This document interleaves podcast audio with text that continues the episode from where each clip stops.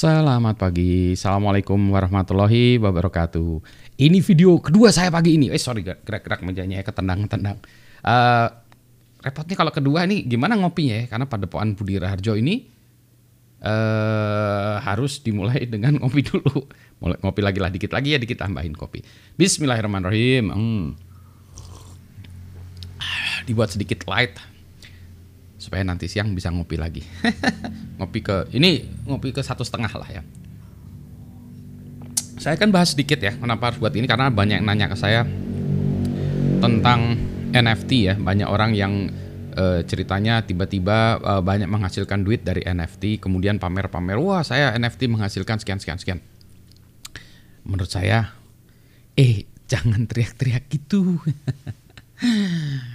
Tahu nggak uh, nanti ya sebentar lagi pasti ada yang nangis-nangis. Kenapa? Karena mereka akan didatangi oleh pajak. Nah, bayar pajak dong. Nah, ini dia transaksi-transaksi Anda pajaknya gimana tuh?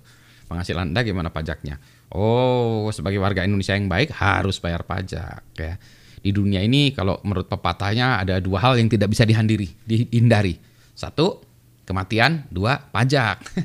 di luar negeri juga sama ya, IRS di Amerika juga sama gitu ya. Jadi uh, ya menurut saya agak salah sedikit ya bagi mereka-mereka yang teriak-teriak.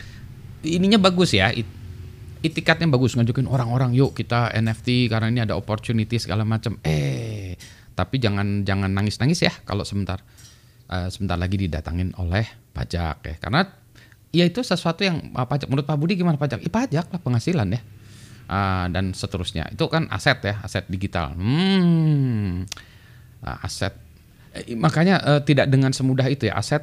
Can you create an asset? Can you delete an asset? Oh tidak semudah itu ya. Uh, dalam hal uh, accounting kan nggak bisa gitu ya. Mau aset tiba-tiba punya aset 2 miliar, besok asetnya ngilang tinggal 10 ribu perak. bisa. Lukisan ya lukisan adalah aset nggak aset. Makanya ya, makanya kalau orang punya lukisan yang hebat-hebat itu juga nggak pamer-pamer ya, kecuali dia yakin bisa bayar pajaknya. Ya uh, sama gitu ya. Jadi kalau Anda punya lukisan yang berharga misalnya 3 miliar gitu. Oi, hati-hati gitu. Nah, sekarang Anda pamer-pamer ya, banyak orang yang pamer-pamer uh, saya punya penghasilan uh, misalnya jualan ya, jualan NFT berapa? Satu NFT ada yang 3 juta, ada yang 50 juta, ya tinggal dihitung aja pajaknya.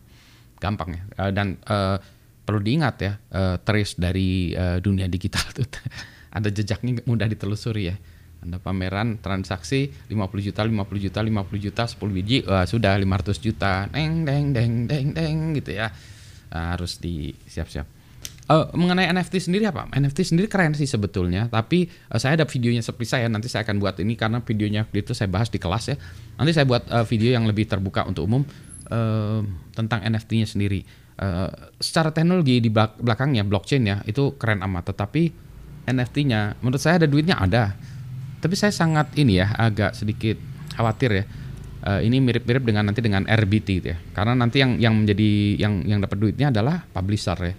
Sementara Anda-anda kreator, artis-artis ya gitulah sama mohon maaf ya sama seperti artis-artis di dunia musik yang sayangnya banyak dikadalin.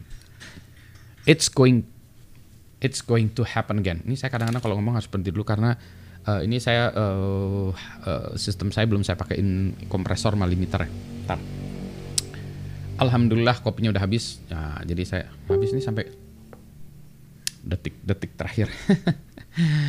Nanti kita bahas lagi secara terpisah lebih kerennya lagi ya uh, detail tentang NFT. Tapi kalau menurut saya ya begitulah ya jangan jangan terlalu ini ya uh, gemar-gemar dulu ya.